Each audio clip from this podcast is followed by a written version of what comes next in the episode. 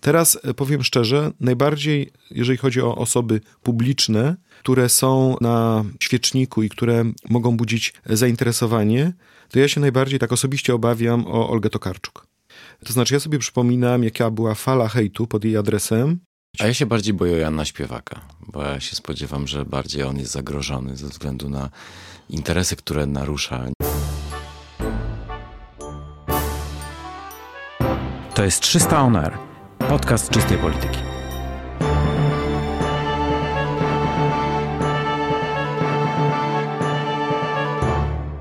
Łukasz Mężyk jest ze mną w studiu doktor Adam Bodnar, Rzecznik Praw Obywatelskich. Dzień dobry. Dzień dobry panie redaktorze, dzień dobry państwu. Panie Rzeczniku, czy możemy powiedzieć, że żyjemy w demokratycznym państwie prawa urzeczywistniającym zasady sprawiedliwości społecznej, jak mówi Konstytucja? Powiem tak, ani teraz nie żyjemy, ani nigdy nie żyliśmy, tak? ponieważ ten artykuł drugi Konstytucji określa pewien ideał, do którego należy dążyć i w zasadzie nie ma państwa na świecie, które by ten ideał w pełni realizowało. To jest raczej pewna droga, w którym kierunku należy podążać, pewna zasada, wokół której należy kształtować sposób postępowania e, organów państwa w stosunku do obywatela, sposób stanowienia prawa, zaufania obywatela do państwa. Natomiast no, nawet w tych najbardziej ustabilizowanych demokracjach też się pojawiają e, sytuacje, które mogą powodować e, wątpliwości z punktu widzenia przestrzegania zasady praworządności. Pytanie jest natomiast takie, w którym kierunku podążamy. Czy faktycznie dążymy do tego ideału, czy też raczej obniżamy stopniowo, krok po kroku standard.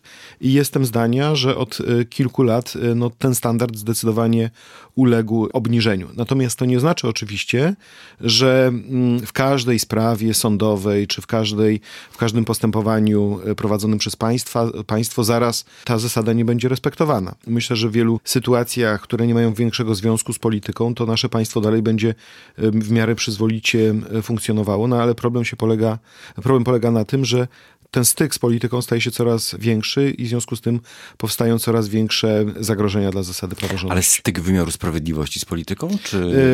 Styk naszego życia mhm. z polityką. To znaczy nie tylko, nie tylko chodzi o nacisk na y, sędziów, nacisk na prokuratorów, ale też chodzi o różnego rodzaju sprawy, które mogą być przedmiotem osądu ze strony wymiaru, ze strony prokuratury i, y, i sądów i gdzie y, spodziewalibyśmy się racjonalnego orzeczenia, które bazuje na konstytucji oraz ustawach, ale ze względu na ten taki ogólny, można powiedzieć, takie promieniowanie polityki na całe nasze życie, nagle się może okazać, że jednak zaczynają się pojawiać pojawiać różnego rodzaju inne czynniki. No, weźmy taki przykład. Mamy jakąś firmę prywatną, która zajmuje się dystrybucją paliw, tak? Prowadzi ten biznes od jakiegoś czasu. No i w którymś momencie jest, wchodzi i istnieje na tym rynku wielki podmiot, prawda, gracz państwowy, który zawsze zachowywał się jak podmiot, inny konkurencyjny podmiot prywatny. No ale jeżeli ten podmiot ma pewne kontakty z Urzędem Regulacji Energetyki, z Urzędem Ochrony Konkurencji i Konsumentów, jeżeli stale ten podmiot odprowadza duże zyski do budżetu państwa, jeżeli nominacja na szefa tego koncernu jest y, polityczna, no to nagle może się okazać takie, pokazywać takie ryzyko, że ten przedsiębiorca branży, przedsiębiorca prywatny jest w zupełnie innej sytuacji niż był jeszcze y, kilka lat temu. I tych różnych takich styków może być po prostu coraz więcej ze względu na zwiększającą się rolę państwa w gospodarce, ale także ideologizację naszego życia publicznego i także ze względu na potrzebę ochrony tych, którzy gdzieś tam z władzą są razem, z władzą współpracują, władzę popierają. To są bardzo niebezpieczne tendencje dostrzegalne w tych państwach, które mają w ostatnich latach problemy z praworządnością. Uważa pan, że jesteśmy od 2015 roku krajem coraz mniej praworządnym? Tak niestety uważam. Przy czym y, pamiętajmy o tym, że to co definiujemy jako praworządność, jest dość skomplikowane, ponieważ to nie, nie można tego określić na zasadzie takiej właśnie zero-jedynkowej. Składa się na to wiele różnych czynników i e, co więcej, w Polsce e, ale także na przykład na Węgrzech, władza, jeżeli podejmuje jakieś działania, to stara się robić to wszystko zgodnie z prawem, w taki sposób, aby. Mm, oczywiście zawsze pojawiają się jakieś takie wyjątki takiego jawnego e, przekroczenia prawa, ale co do zasady wszystko się odbywa w duchu y, przepisów. Natomiast no, ten, y, te przepisy są przekraczane. Ja podam taki przykład, akurat nie z Polski, ma, mam wrażenie, poza pewnymi wyjątkami, ale przykład, który podawał na wykładzie zaproszony przeze mnie gość, profesor Andras Szajo, wybitny konstytucjonalista z Uniwersytetu Środkowoeuropejskiego, był sędzia Europejskiego Trybunału Praw Człowieka. On mówi tak, u nich na Węgrzech mówi, główny problem to są, jeden z głównych problemów to są zamówienia publiczne. Mówi tak, mamy idealną ustawę z punktu widzenia prawa europejskiego. Nie ma się do czego przyczepić. Ustawa wypełnia wszystkie możliwe kryteria. Przetargi są organizowane. Natomiast w tej ustawie pojawiają się różne wyłączenia, takie jak na przykład nagły tryb zamówień oraz pojawiają się takie wyłączenia jak to, że jeżeli istnieją tak zwane specjalne potrzeby, to można odstąpić od trybu przetargowego, czyli na przykład dane zamówienie jest związane z realizacją bezpieczeństwa państwowego. No tylko problem polega na tym, że za chwilę większość zamówień jest przeprowadzana albo poprzez e, tryb nagły, albo ze względu na specjalne potrzeby. No i teraz trudno to uchwycić, że coś jest naruszone, E, oczywiście można to gdzieś tam próbować skarżyć, odwoływać się i tak dalej, ale to zajmuje czas i trudno złapać za rękę w sposób taki, e, taki bezpośredni e, tych E, tych, którzy e, ze strony podmiotów publicznych takie przetargi e, organizują. Natomiast to tworzy pewną klientelę wokół, wokół władzy. Czyli to, to jest pewien proces, w który się stopniowo, stopniowo wchodzi.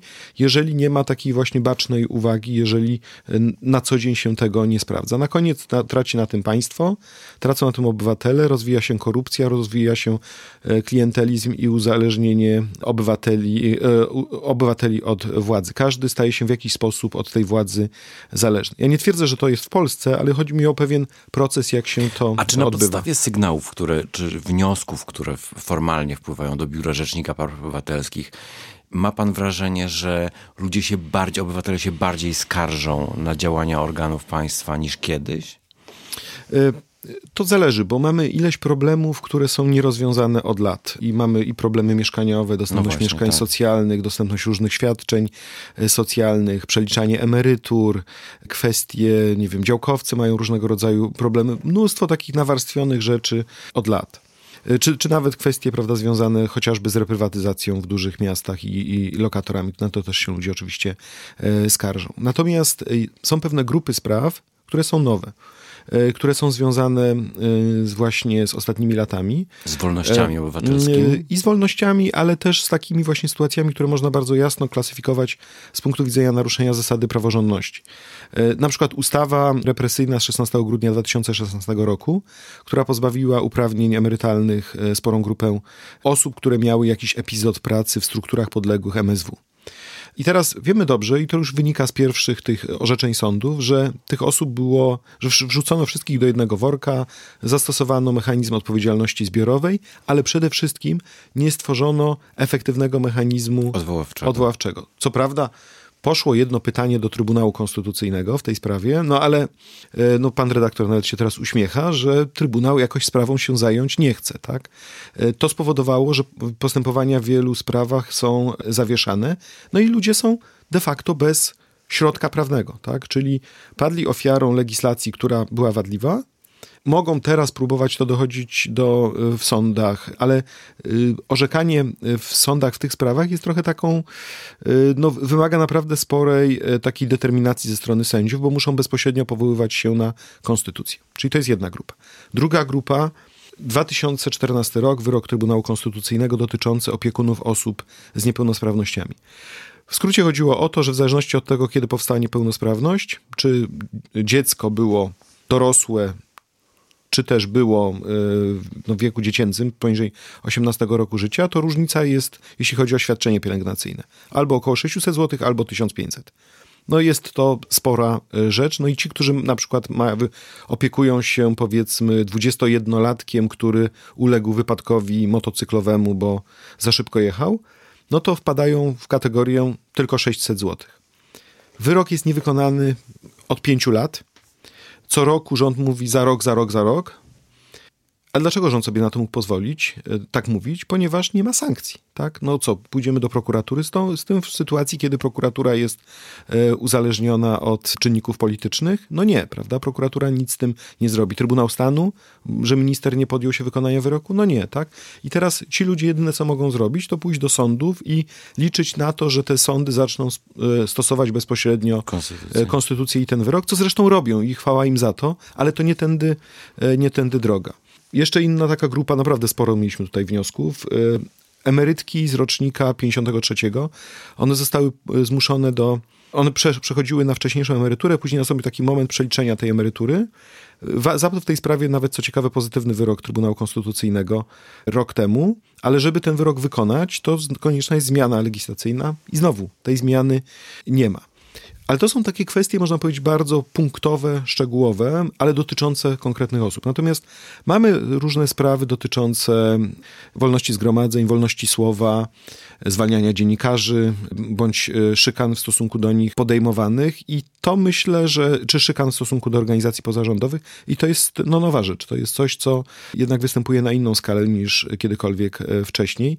Co więcej, powiedziałbym, że o niektórych tych, z tych naruszeń nawet możemy nie wiedzieć, bo mm, skąd my mamy wiedzieć, w jaki sposób działają służby specjalne w Polsce? W jaki sposób, e, czy one podlegają jakiejkolwiek rzetelnej kontroli, skoro nie ma, nie ma żadnego organu kontrolnego nad nimi. Także o pewnych rzeczach możemy, pewnych rzeczy możemy się domyślać, a niekoniecznie nawet wiedzieć, czy one występują, tylko po prostu y, zdawać sobie sprawę z tego, że nasze ustawodawstwo na bardzo wiele y, pozwala. No dobra, ale to jest kwestia ustawodawstwa, które, które akurat w, oprócz prawa zgromadzeń chyba było takie samo y, kiedyś. No nie, ale jeżeli chodzi o zgromadzenia, no to jednak ta zmiana była bardzo poważna, prawda? Bo tutaj wprowadzenie zgromadzeń cyklicznych, no to to, to jest bardzo poważna wyrwa, jeśli chodzi o standard, prawda? Gwarantujemy dla jednego organizatora dane miejsce i dany czas na organizowanie A czy zgromadzeń. że ktoś już z tego prawa, ktoś nadużywa już tego prawa?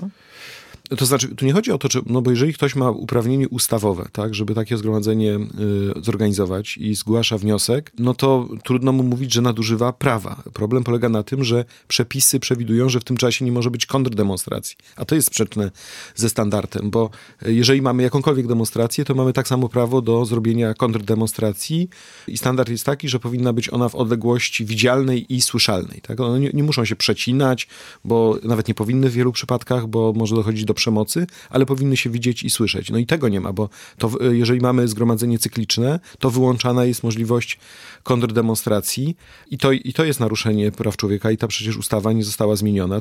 Nie wiem, czy pan redaktor pamięta, że jak miały być obchody 4 czerwca w Gdańsku, to też była pewna taka próba zgłoszenia była, zgromadzeń cyklicznych. No, nie doszło do NSZZ skutku. Solidarność się tak, z tego wycofało tak. ostatecznie, prawda? Ale już gdzieś taka była próba delikatnego, e, może nie delikatnego upolitycznienia E, i wykorzystania tej instytucji. Dobrze, że tak się ostatecznie nie stało i że te obchody mogły e, przebiec w sposób e, niezakłócony. I teraz proszę zauważyć, że jeżeli jest teraz ta kontrdemonstracja i osoby się tam pojawiają, no to je spotykają różnego rodzaju, prawda, szykany, spisywanie, legitymowanie, zabieranie na posterunek policji i to obserwowaliśmy w Polsce. Także to, to nie jest jakaś rzeczywistość, która jest nam obca. Może teraz trochę jest spokojniej, może teraz trochę się mniej dzieje, natomiast też standard, który jest naruszony, to zabezpieczenie pokojowych demonstracji. Mam tutaj na myśli w szczególności to, co się stało w Białym Stoku. To był skandal moim zdaniem, że... Podczas e, Marszu Równości. Tak, podczas Marszu Równości w Białym Stoku. Wcześniej, e, ja nawet porównywałem, e, bo kilka tygodni wcześniej przed Białym Stokiem był marsz w Toruniu, który się odbył zupełnie bez żadnych kłopotów a później w Białymstoku jednak była naprawdę poważna e, przemoc. I myślę, że to mogło mieć gdzieś politycznie związek z tym, że zmienił się minister spraw wewnętrznych i administracji. To pewnie pan redaktor pamięta. Pamiętam, Wcześniej był tak. Brudziński, minister Brudziński, później minister Witek. Być może pani minister Witek nie miała tej takiej siły przekonywania w stosunku do swoich służb, że ma być spokój, prawda? Tak jak znamy dobrze, jak minister Brudziński potrafi No tak, ale w Lublinie już później e, Marsz Równości był dobrze zabezpieczony. Tak, tak, już później, już później myślę, że wyciągnięto z tego, yy, z tego wnioski. Tutaj raczej, jeżeli już ktokolwiek ma się wstydzić, moim zdaniem, to ci prezydenci miast, którzy decydowali się na zakazy marszów równości, bo to jest po prostu jawne lekceważenie Jak w Rzeszowie, standardu w Lublinie, prawnego. tak? I tak, i, i co więcej, no to, to byli ci prezydenci, którzy no, odwołują się jednak na co dzień, czy ich partia odwołuje się na co dzień do wartości demokratycznych, e, przestrzegania konstytucji, mam na myśli Platformę Obywatelską, E, a później jak przychodzi co do czego, nagle się okazuje, że jakaś, jakiś lokalny rachunek polityczny przeważa nad rzeczywistą interpretacją standardu, prawda? Ten ostatni przykład Lublina był szczególnie do, dla mnie dotkliwy, ponieważ prezydent Krzysztof Żuk zakazał rok temu, dostał po głowie w sądzie. w sądzie. Ja nawet pamiętam, że sam jechałem do, do sądu apelacyjnego w Lublinie, bo dla mnie było to ważne, żeby usłyszeć ten, e, ten wyrok, postanowienie sądu e, i być z tymi aktywistami, którzy ten marsz organizowali. No i rok później powtarza się ten sam, ten sam scenariusz i mam wrażenie, że te lokalne czynniki polityczne przeważyły w tym przypadku nad e, racjonalną analizą prawną. Widzi pan jako rzecznik praw obywatelskich wzrost czy przestępstw, czy, czy może nawet nie przestępstw, czy, czy poczucia obywateli, że e, te nienawistne zachowania wpływają na ich poczucie co do ich e, praw obywatelskich? Ja myślę, że mm, musimy zauważyć taką teorię, którą y, staram się promować, która w jakimś sensie mm, stara się odnieść do naszej krajowej rzeczywistości. To jest taka teoria, y, która się nazywa legalizm dyskryminacyjny. O co chodzi? Chodzi o to, że w stosunku do władza ma różne metody, za pomocą których może powodować, że osoby protestujące przeciwko y, rządzącym są, stają się przedmiotem zainteresowania ze strony państwa. I nie chodzi o to, że zaraz są te osoby, że są popełniane w stosunku do nich jakieś naruszenia, takie ewidentne e, e, naruszenia, tylko że po prostu się stosuje w stosunku do nich Sankcję intensywnie rozproszoną. e, e, prawo. Albo z kolei nie stosuje się tego prawa w stosunku do tych, którzy gdzieś z władzą sympatyzują, albo do władzy się uśmiechają, albo z różnych powodów są uznawani w danym momencie politycznym za sojusznika władzy. I teraz w przypadku marszów to ładnie widać, bo na przykład obywatele RP byli regularnie spisywani na wszelkich możliwych demonstracjach, no a gdyby tego typu sam, tego, podobny standard zastosować do uczestników różnych demonstracji. A narodowcy e, nie są? No, jeżeli już przekraczają przepisy, czyli nie wiem, gdzieś mają, e, prawda, noszą jakieś emblematy, to wtedy y, są, no ale ja na przykład przypominam sobie, to już prawie prehistoria. Ja złożyłem takie bardzo poważne zawiadomienie y, dotyczące popełnienia szeregu przestępstw w czasie y, Marszu Niepodległości 11 listopada 2017 roku.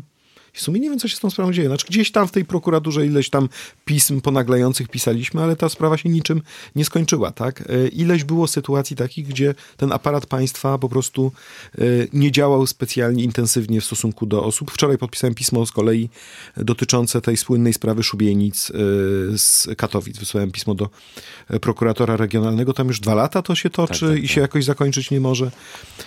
Czyli chodzi o to, że i teraz jaki to ma związek z pytaniem pana redaktora? Ponieważ możemy być albo aktywistą, albo działaczem, albo y, także urzędnikiem państwowym, który jest atakowany niekoniecznie przez państwo, ale przez współobywateli, współczłonków naszej wspólnoty. I powstaje, nie mówię o ataku fizycznym, tylko o regularnym hejcie, i ta osoba próbuje się bronić i nie, niekoniecznie może liczyć na wsparcie ze strony y, prokuratury. Prokuratura, nawet jeżeli podejmie postępowanie, to może je prowadzić w taki sposób, aby y, no, niespecjalnie dążyć do jego y, zakończenia. No i tego doświadczył chociażby no, sam świętej pamięci prezydent y, Adamowicz, prawda, który przecież składał zawiadomienie w sprawie tego słynnego aktu zgonu wystawionego przez Młodzież Wszechpolską i się nie doczekał sprawy. Teraz powiem szczerze, najbardziej, jeżeli chodzi o osoby publiczne, które są na świeczniku i które mogą budzić zainteresowanie, to ja się najbardziej tak osobiście obawiam o Olgę Tokarczuk. To znaczy, ja sobie przypominam, jaka była fala hejtu pod jej adresem, we wrześniu, 2015, we wrześniu październiku 2015 roku. Ona wtedy miała taki mocny komentarz dotyczący polskiej historii. To było w kontekście opublikowania ksiąg Jakubowych i tak, tak, wywiadów, tak. które ona e, udzieliła i mówiła prawda, o tym, że nasza ta historia nie jest taka, powiedziałbym, jednobarwna, tylko ma wiele różnych odcieni szarości i też wiele cieni, o których e, warto dyskutować. No, użyła może mocniejszego języka niż ja teraz e, mówię. I na nią się wylała absolutna fala hejtu. Ja wtedy nawet w biurze z tego powodu zorganizowałem takie spotkanie, które nazwaliśmy Okrągły Stół do spraw walki z mową nienawiści w internecie. Oczywiście, bo to było, była część szerszego zjawiska, ale natomiast mam wrażenie, że teraz po Nagrodzie Nobla zaczyna się coś podobnego tak, w stosunku do niej, że stała się tak symboliczną osobą ze względu na swoje poglądy, znaczenie międzynarodowe i znaczenie krajowe, że, że po prostu wcale się nie zdziwię, jak będzie coraz po raz kolejny, po raz kolejny gdzieś przedmiotem różnych e, szykan e, w internecie. A ja się bardziej boję Jana Śpiewaka, bo ja się spodziewam, że bardziej on jest zagrożony ze względu na interesy, które narusza, niż znaczy, Jan, Jan, Śpiewak e, ma sporo różnych spraw, które się toczą i w których uczestniczy. I ja bym powiedział tak, ja, dla mnie jest trochę trudno się na nie, wypowiadać na temat jego spraw, ponieważ ja będę musiał podejmować określone decyzje procesowe w jego sprawach i uważam, że to nie jest y, kwestia publicznego komentowania w sytuacji, kiedy prawdopodobnie będę musiał rozpatrzyć jego wnioski o, o kasację w niektórych z jego spraw. No właśnie, ale pan będzie musiał, czy pan chce y, wystąpić o tę kasację? E, panie redaktorze, jeżeli kasacja to jest bardzo poważne uprawnienie Rzecznika Praw e, Obywatelskich. Kasacja polega na tym, że trzeba wykazać bezprawność albo rażące naruszenie przepisów procedury, albo rażące naruszenie przepisów prawa materialnego. I ja nie mogę bez znajomości, kompleksowej znajomości akt sprawy, mówić czy ja coś chcę, czy ja czegoś nie chcę, bo to jest tak, jakbym się określił po którejś stronie. Co więcej, w tej, tej głównej sprawie, która się, jak rozumiem, teraz toczy, to są, mamy dwie osoby prywatne, które są zaangażowane, tak? I mamy zarówno Jana Śpiewaka, jak i panią mecenas Ćwiąkalską. I ja po prostu, zanim podejmę taką decyzję, muszę po prostu mieć jasność y, co do tego, czy mam jakiekolwiek argumenty, które by wskazywały na rażące naruszenie przepisów prawa materialnego bądź procedury i wcześniej wręcz nie wypada mi się wypowiadać. Jasne. E, ja się tak zastanawiałem, bo, bo po, tej, po tych dwóch wyrokach e, jednego Wojewódzkiego Sądu Administracyjnego w sprawie Nabielaka mhm. E, i w sprawie śpiewaka przeciwko deweloperowi, który został, w którym został w, w pierwszej instancji skazany za używanie zwrotu dzika reprywatyzacja. Zastanawiałem się, czy to łatwo, łatwo jest w takiej sytuacji bronić sądów. Mhm. To znaczy tak, po pierwsze, absolutnie uważam, że można używać słowa e, dzika reprywatyzacja. Mam wrażenie tylko, że jeżeli dobrze pamiętam sprawę, w której występował pan e, Jan Śpiewak, tam chodziło o troszeczkę szerszy kontekst, a mianowicie, o ile pamiętam to, co on ujawniał w, w internecie, chodziło o kwestię oceny postępowania jednego adwokata, który był zaangażowany w sprawy reprywatyzacyjne, jak rozumiem, uczestniczył w dzikiej reprywatyzacji. Ale znowu, żeby to komentować tak na poważnie, to by trzeba było znać, co dokładnie było w pozwie, co dokładnie było wyroku, a nie bazować tylko i wyłącznie na tych fragmentach, które gdzieś tam w internecie krążą. Natomiast z reprywatyzacją oczywiście mamy duży kłopot w Polsce. Ale kłopot ten jest na dwóch poziomach.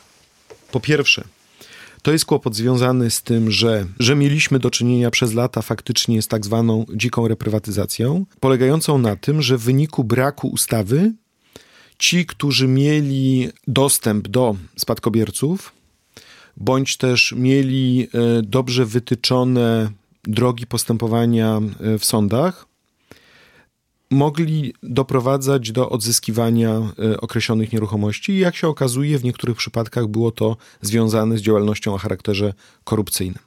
I co więcej, ci wszyscy prywatni właściciele, którzy odzyskiwali te nieruchomości, robili to na zasadzie takiej, że nie było to powszechne dla wszystkich, którzy mogliby mieć roszczenie, tylko było to zależne od tego, czy faktycznie jesteśmy w stanie tych spadkobierców ustalić, e, zidentyfikować i całe postępowanie przeprowadzić. I teraz, jak porównamy to z reprywatyzacją, która była dokonywana w stosunku do e, kościoła, katolickiego albo innych kościołów i związków wyznaniowych, to tam akurat tego, tej, tego problemu dzikości nie mieliśmy, bo była ustawa, no właśnie. E, było w zasadzie wręcz pełne odzyskanie e, majątku, przynajmniej przez Kościół katolicki. To jest podmiot, który najbardziej skorzystał na procesie reprywatyzacji, bo nie miał jakichkolwiek kłopotów z tym. Ta, ta komisja majątkowa, można powiedzieć, wszystko praktycznie rzecz biorąc uregulowała. Zresztą tam też się pojawiły, jak pamiętamy, pewne nadużycia. Inne kościoły miały troszeczkę, e, miały trudniej. Jeszcze do dzisiaj są niektóre sprawy, które się toczą. Ale dlaczego powstał ten cały proces dzikiej reprywatyzacji? Ponieważ brakowało ustawy. Kolejne rządy mierzyły się z tym, że ustawę należy przyjąć, po czym sobie odpuszczały. Ja uważam, że ten rząd miał dużą szansę, żeby ustawę przyjąć i uważam, że projekt przedstawiony przez ministra Jakiego nie był taki zły. On był przygotowany przez specjalistów, którzy z nimi współpracowali. Ja się nie zgadzałem co do różnych szczegółów w tej, e, w tej ustawie. E, szczególnie tam były różne takie kryteria, które e, uzależniały odzyskiwanie majątku od obywatelstwa. To moim zdaniem to jest bardzo ryzykowny trop, jeżeli w ogóle mówimy o kwestii poszanowania prawa własności. Natomiast uważam, że to jest wielkie wyzwanie, także teraz dla, dla tego rządu najbliższego, żeby jednak się z problemem reprywatyzacji zmierzyć. Uważam, że to jest po pierwsze, to by zamknęło te wszystkie procesy i kłopoty, które się pojawiają na co dzień przy rozpatrywaniu spraw poszczególnych nieruchomości. Po drugie, dałoby taki, myślę, że napęd rozwojowy dla Polski na przyszłość, ponieważ jakby uregulowano status własnościowy wielu chociażby miejsc w dużych miastach, no to by to no tak. stworzyło pewną przestrzeń inwestycyjną czy przestrzeń do rozwoju, e, prawda, tkanki miejskiej także budownictwa socjalnego, którego przecież tak bardzo w, Pol w, Polsce brakuje. Natomiast kłopot, jaki jest, to jest zawsze, można sobie zadać pytanie, no dobrze, ale z, z czego to sfinansować? I w moich w dużych, takich naprawdę wręcz kompleksowych wystąpieniach do premiera, ja przedstawiałem, że to należałoby sfinansować w ten sposób, że należałoby po pierwsze ograniczyć wysokość roszczeń do 20%, zgodnie z tym, jak to zostało dokonane w przypadku mnienia zaburzańskiego. Tam ze względu na upływ czasu, transformację no tak, tak, tak, i tak dalej, nie musimy zwracać całości. Nakłady poniesione. Tak. Po drugie, żeby nie zwracać w naturze, jeżeli to nie jest niezbędne, albo wręcz tylko i wyłącznie postawić na zwrot y, poprzez nawet nie tyle gotówkę, co myślę, żeby trzeba było wyemitować jakieś bony skarbowe, bony pieniężne z terminem wykupu powiedzmy 15-20 lat. Tak? Czyli one już byłyby w obiegu, te bony. Ludzie mogliby nimi prawda, tutaj e, obracać jako papierami wartościowymi, natomiast państwo by miało rozłożony obowiązek spłacenia tego na wiele, wiele lat naprzód. Oczywiście powiększyłby się wtedy dług publiczny, co jest zawsze kłopotem dla ministra finansów, ale jednak no, trzeba to w którymś momencie przeciąć. I, i, i myślę, że Żal, że jednak ta praca nad tym projektem ministra Jakiego się dalej nie potoczyła, e, e, bo on trochę w tym kierunku szedł. Może nie mówię, że we wszystkim, podkreślam, się zgadzałem, ale jednak był to jakiś wysiłek zrobiony. I teraz w tym kontekście, to co obserwujemy z, i z ulicą Nabielaka, e, z kamienicą przy Nabielaka, i z orzecznictwem sądów administracyjnych, i przede wszystkim z działalnością komisji reprywatyzacyjnej, to jest cały czas jakieś szukanie jakiejś hybrydy. Tak? Hybrydy, która ma to wszystko zweryfikować, ale która y, i ta komisja weryfikacyjna ma, ja miałem pewne wątpliwości dotyczące tego, na ile tego typu mechanizm ma działać. Wskazywałem, że ona i tak nie jest w stanie objąć wszystkich nieruchomości, które są przedmiotem reprywatyzacji. Zresztą zauważmy, że się zajmujemy poszczególnymi nieruchomościami, a nie setkami, tysiąca, tysiącami wręcz y, adresów. I siłą rzeczy to wszystko i tak cały czas jest w sądach. Tak, cały czas sądy są obarczane tym, że jeżeli ktoś składa wniosek o unieważnienie decyzji nacjonalizacyjnej wydanej na podstawie dekretu Bieruta, to sąd nie może powiedzieć, że z powodów ideowych się nie zgadzam z kwestią reprywatyzacji i w ogóle nie będę orzekał w tej sprawie, prawda? Musi wejść jednak w jakiś tryb e, tutaj orzekania, czym się naraża też na, na krytykę. Także trochę na, my jako państwo na sądy przerzuciliśmy obowiązek, a teraz sądy krytykujemy, a zapominamy o krytykowaniu polityków, którzy się nie wzięli za ten poważny problem. Dwie pańskie koleżanki z uniwersytetu, profesor Krystyna Pawłowicz, profesor Hojna Duch i e, Stanisław Piotrowicz są kandydatami do e, Trybunału Konstytucyjnego. Jak ocenia pan takie kandydatury? Że po pierwsze tak, pani profesor Pawłowicz, o ile pamiętam, ostatnio była zatrudniona na Uniwersytecie kardynała Stefana Wyszyńskiego. No tak, tak, ale kiedyś... E, kiedyś, kiedyś faktycznie y, byliśmy nawet w jednej katedrze y, prawa publicznego gospodarczego. Z kolei pani profesor Hojna-Duch to faktycznie Uniwersytet Warszawski, no i Stanisław Piotrowicz, wszystkim znany były przewodniczący Komisji Sprawiedliwości i Praw Człowieka Sejmu RP. Teraz tak, co do tych kandydatur. Znaczy powstaje Znowu, to trzeba na dwóch poziomach rozpatrywać. Pierwsze, jakie znaczenie ma obecnie Trybunał Konstytucyjny w systemie kontrolowania i równoważenia władz. I y, no, Trybunał Konstytucyjny został niezwykle upolityczniony, a jego niezależność została mocno ograniczona. I teraz, jeżeli przyjmiemy taką tezę, a taką tezę stawiam, to jakie ma znaczenie, kto w tym Trybunale będzie zasiadał? Także tutaj, jeżeli taka decyzja polityczna została podjęta i jeżeli te osoby mają być strażnikami interesów e, partii politycznej w Trybunale, no to e, być może no, taka jest wola i być może trzeba się z tym po prostu pogodzić, a płakać raczej nad tym, co się stało w 2016 roku, czyli nad tym, że te zmiany w Trybunale zostały y, osiągnięte i zrealizowane pomimo protestów społecznych, pomimo protestu środowiska prawniczego, mówiącego do czego to doprowadzi, jeżeli chodzi o funkcjonowanie naszego państwa. Natomiast jeżeli już chodzi o ocenę osobistą, to ja oczywiście jestem jedną z nielicznych osób, i to zawsze podkreślam, która, która jest w tym życiu publicznym i która akurat zna publikację pani profesor Pawłowicz.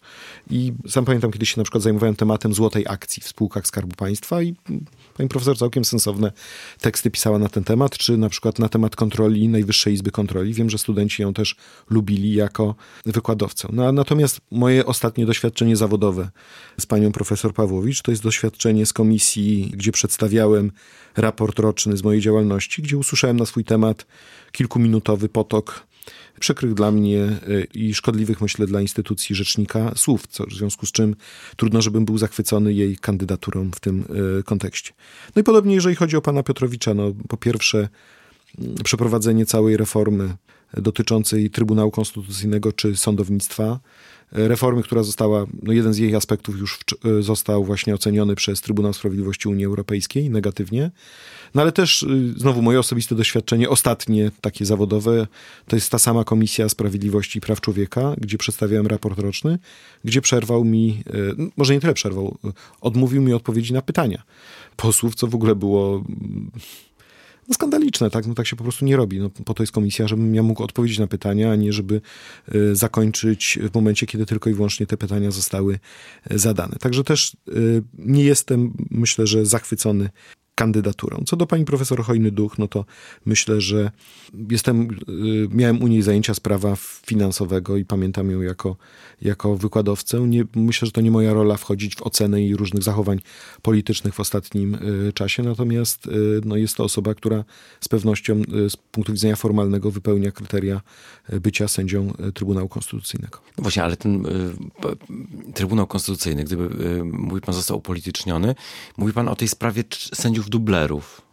Nie, nie tylko. To, to jest jakby, to jest jedna część, tak, bo oczywiście sędziowie, e, nieuprawni- osoby nieuprawnione do orzekania, które zasiadają w Trybunale, to jest, e, to jest problem podważający wiarygodność Trybunału, ale ja myślę, że są dwa pozostałe czynniki. Po pierwsze, e, pani prezes Przyłębska ma duży wpływ na to, które sprawy są przedstawiane do rozpoznania i do orzekania, które są przyspieszane, które są opóźniane. I to jest bardzo duża władza, tak? To znaczy taka, że można sterować z punktu widzenia e, politycznego tym, co się w Trybunale dzieje. Jeżeli jednocześnie słyszymy słowa prezesa Kaczyńskiego, że pani prezes Przyłębska jest y, jak on, jak to było, odkryciem towarzyskim, no takie słowa nie powinny paść, tak? A nawet jak padły, to powinny po prostu być absolutnie dementowane i powinny stać się, no to no nie można żaden prezes sądu no nie może sobie pozwolić na tego typu relacje z politykami. Tak? To jest po prostu podważenie całej wiarygodności y, i tej osoby, i, y, i instytucji, którą y, zarządza. No wyobraża pan sobie, pan redaktor, że nie wiem, o mnie któryś z polityków mówi, że jestem jego odkryciem towarzyskim. No przecież no, musiałbym się schować do jakiejś mysiej dziury i nie wychodzić przez tydzień, prawda? I w ogóle y, nie miałbym jak nawet na to... Y, y, odpowiedzieć i, e, i, i, i zareagować. Ja chyba przez całą kadencję to nie wiem, raz, ani razu prywatnie się z nikim nie spotkałem, tak, z żadnym politykiem, co, co w ogóle dla mnie jest nie, niewyobrażalne wręcz, tak. Nie mówię, że się nie spotykam zawodowo, bo to jest oczywiste, że się spotykam, tak muszę, tak, wykonując taką funkcję, natomiast prywatnie w ogóle nie wchodzi w grę nawet, tak? Natomiast jeżeli chodzi o, o drugą kwestię, która wpływa na Trybunał Konstytucyjny, to, to jest y, problem manipulowania składami. Y, ja kilka razy wycofywałem wnioski z Trybunału, y, ale nie dlatego, nie tylko i wyłącznie ze względu na orzekanie w tych sprawach osób nieuprawnionych do orzekania, ale ze względu na to, że po prostu wykazaliśmy poprzez analizę różnych zmian dotyczących składu sądu, że te składy były de facto ustawiane tak, aby doprowadzić do tego, że się nie pojawi w tym składzie ktoś, kto mógłby mieć... Ze starego składu e, Albo no, z nowego, na przykład no, sędzia Pszczółkowski, prawda, który czasami ma jednak pogląd, znaczy bardzo często ma pogląd bardzo taki odmienny od tego, co ktoś mógłby się spodziewać, prawda, biorąc pod uwagę moment jego e, nominacji. I, I także to manipulowanie składem to jest, to jest duży problem. Zresztą niedawno był nawet list innych sędziów Trybunału, którzy na tym skazali, na to wskazali. Tak, mamy do czynienia z manipulowaniem e, składami. Także ta, te trzy czynniki, czyli kontrola nad tym, co się w Trybunale dzieje, plus manipulowanie składami, plus zasiadanie w Trybunale osób nieuprawnionych do orzekania, to wszystko powoduje, że no, Trybunał niestety stał się niezwykle upolityczniony. Martwy? Nie, bo ja, ja, bym to, ja bym rozróżnił dwie. Kiedyś sędzia Jamrus, też wykładowca akademicki, on użył takiego ładnego sformułowania, które mi się podoba. Mały Trybunał Konstytucyjny i duży Trybunał Konstytucyjny. Przez duży on rozumiał Trybunał, który jest zdolny do orzekania w każdej sprawie w sposób niezależny, w sprawach także, które wiążą się z bieżącymi interesami i kwestiami o znaczeniu e, polityczno-ustrojowym. I tego dużego trybunału już na pewno nie mamy, ale mamy mały, który może się zajmować jakimiś tam drobnymi kwestiami. Które... Prawem spółdzielczym. No na przykład, o właśnie, tak, albo jakimś szczegółowym przepisem kodeksu postępowania karnego, jakąś, nie wiem, ustawą o lasach, prawda, jakieś tam drobiazgi, które oczywiście one mają znaczenie dla obywatela, E, one naprawiają gdzieś tam ten system prawny i, i powodują e, gdzieś, e, wie pan, to, to panie, panie redaktorze, to trochę na takiej zasadzie, ja też się zajmuję, na przykład mam takie wystąpienia, wciąż nie, postulat niezrealizowany, żeby uregulować status gleboznawców w Polsce, tak? To jest ważne, tak? Dla osób, które dokonują sprzedaży ziemi, jest ważne, żeby określić, czy, czy ziemia ma klasę tam drugą, trzecią, czwartą, bo od tego zależy wartość tej ziemi i ważne, żeby ta osoba oceniająca klasę ziemi miała odpowiednie kwalifikacje i była zweryfikowana, prawda? Czyli żeby miała status tego gleboznawcy, tak? To jest ważna rzecz dla pewnej grupy, ale z punktu widzenia ustrojowego, no powiedzmy sobie szczerze, niewielkie, tak? Y, I tak samo Trybunał też może się zajmować różnymi rzeczami, które y, są y, pewnie istotne dla jakiejś tam wąskiej grupy obywateli, czy dla funkcjonowania systemu prawnego, ale nie pełni podstawowej funkcji konstytucyjnej, czyli strażnika wartości konstytucyjnych, strażnika konstytucji, oporu przed y, y, władzą większościową, także tego największego, najpoważniejszego kontrolera władzy y, ustawodawczej, która bez Trybunału może pozwolić sobie na uchwalenie różnego rodzaju ustaw daleko godzących w prawa i wolności obywatelskie. Musimy kończyć. Adam Bodnar, Rzecznik Praw Obywatelskich, był moim gościem. Dziękuję bardzo. Dziękuję bardzo, dziękuję bardzo panie redaktorze i państwu za wysłuchanie.